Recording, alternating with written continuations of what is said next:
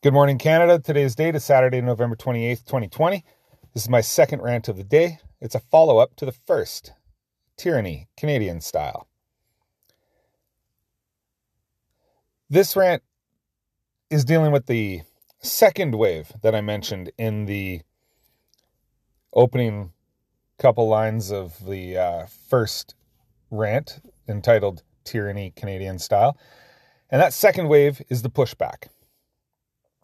Canadians are starting to push back against the government tyranny that is going on right now and the authoritarianism shown by the police.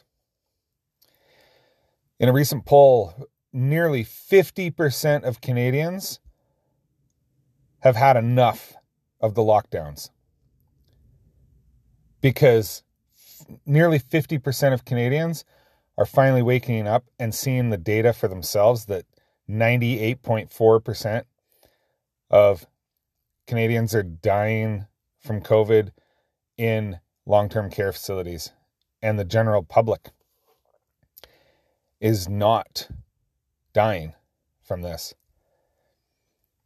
And so there's there's got to be better ways of dealing with this. But that's where we're at. And that second wave is starting to push back because nearly 50% of Canadians are on board. And like I said in that first rant, we are better off living in a free society and living with the risks of that. Because those risks never go away, even when governments take away all your rights and freedoms. They don't go away. They take away your rights and freedoms in the name of security and safety.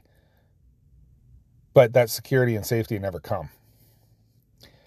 So I would rather live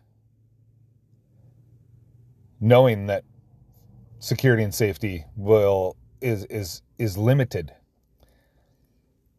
if it means I get to live in a free society and I hope that you do too.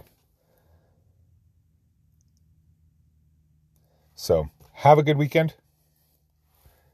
And I will talk to you next week with Tony for a full episode.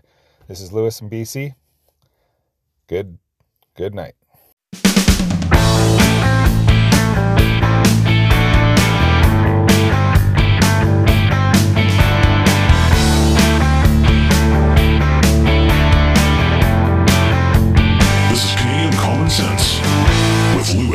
Tony.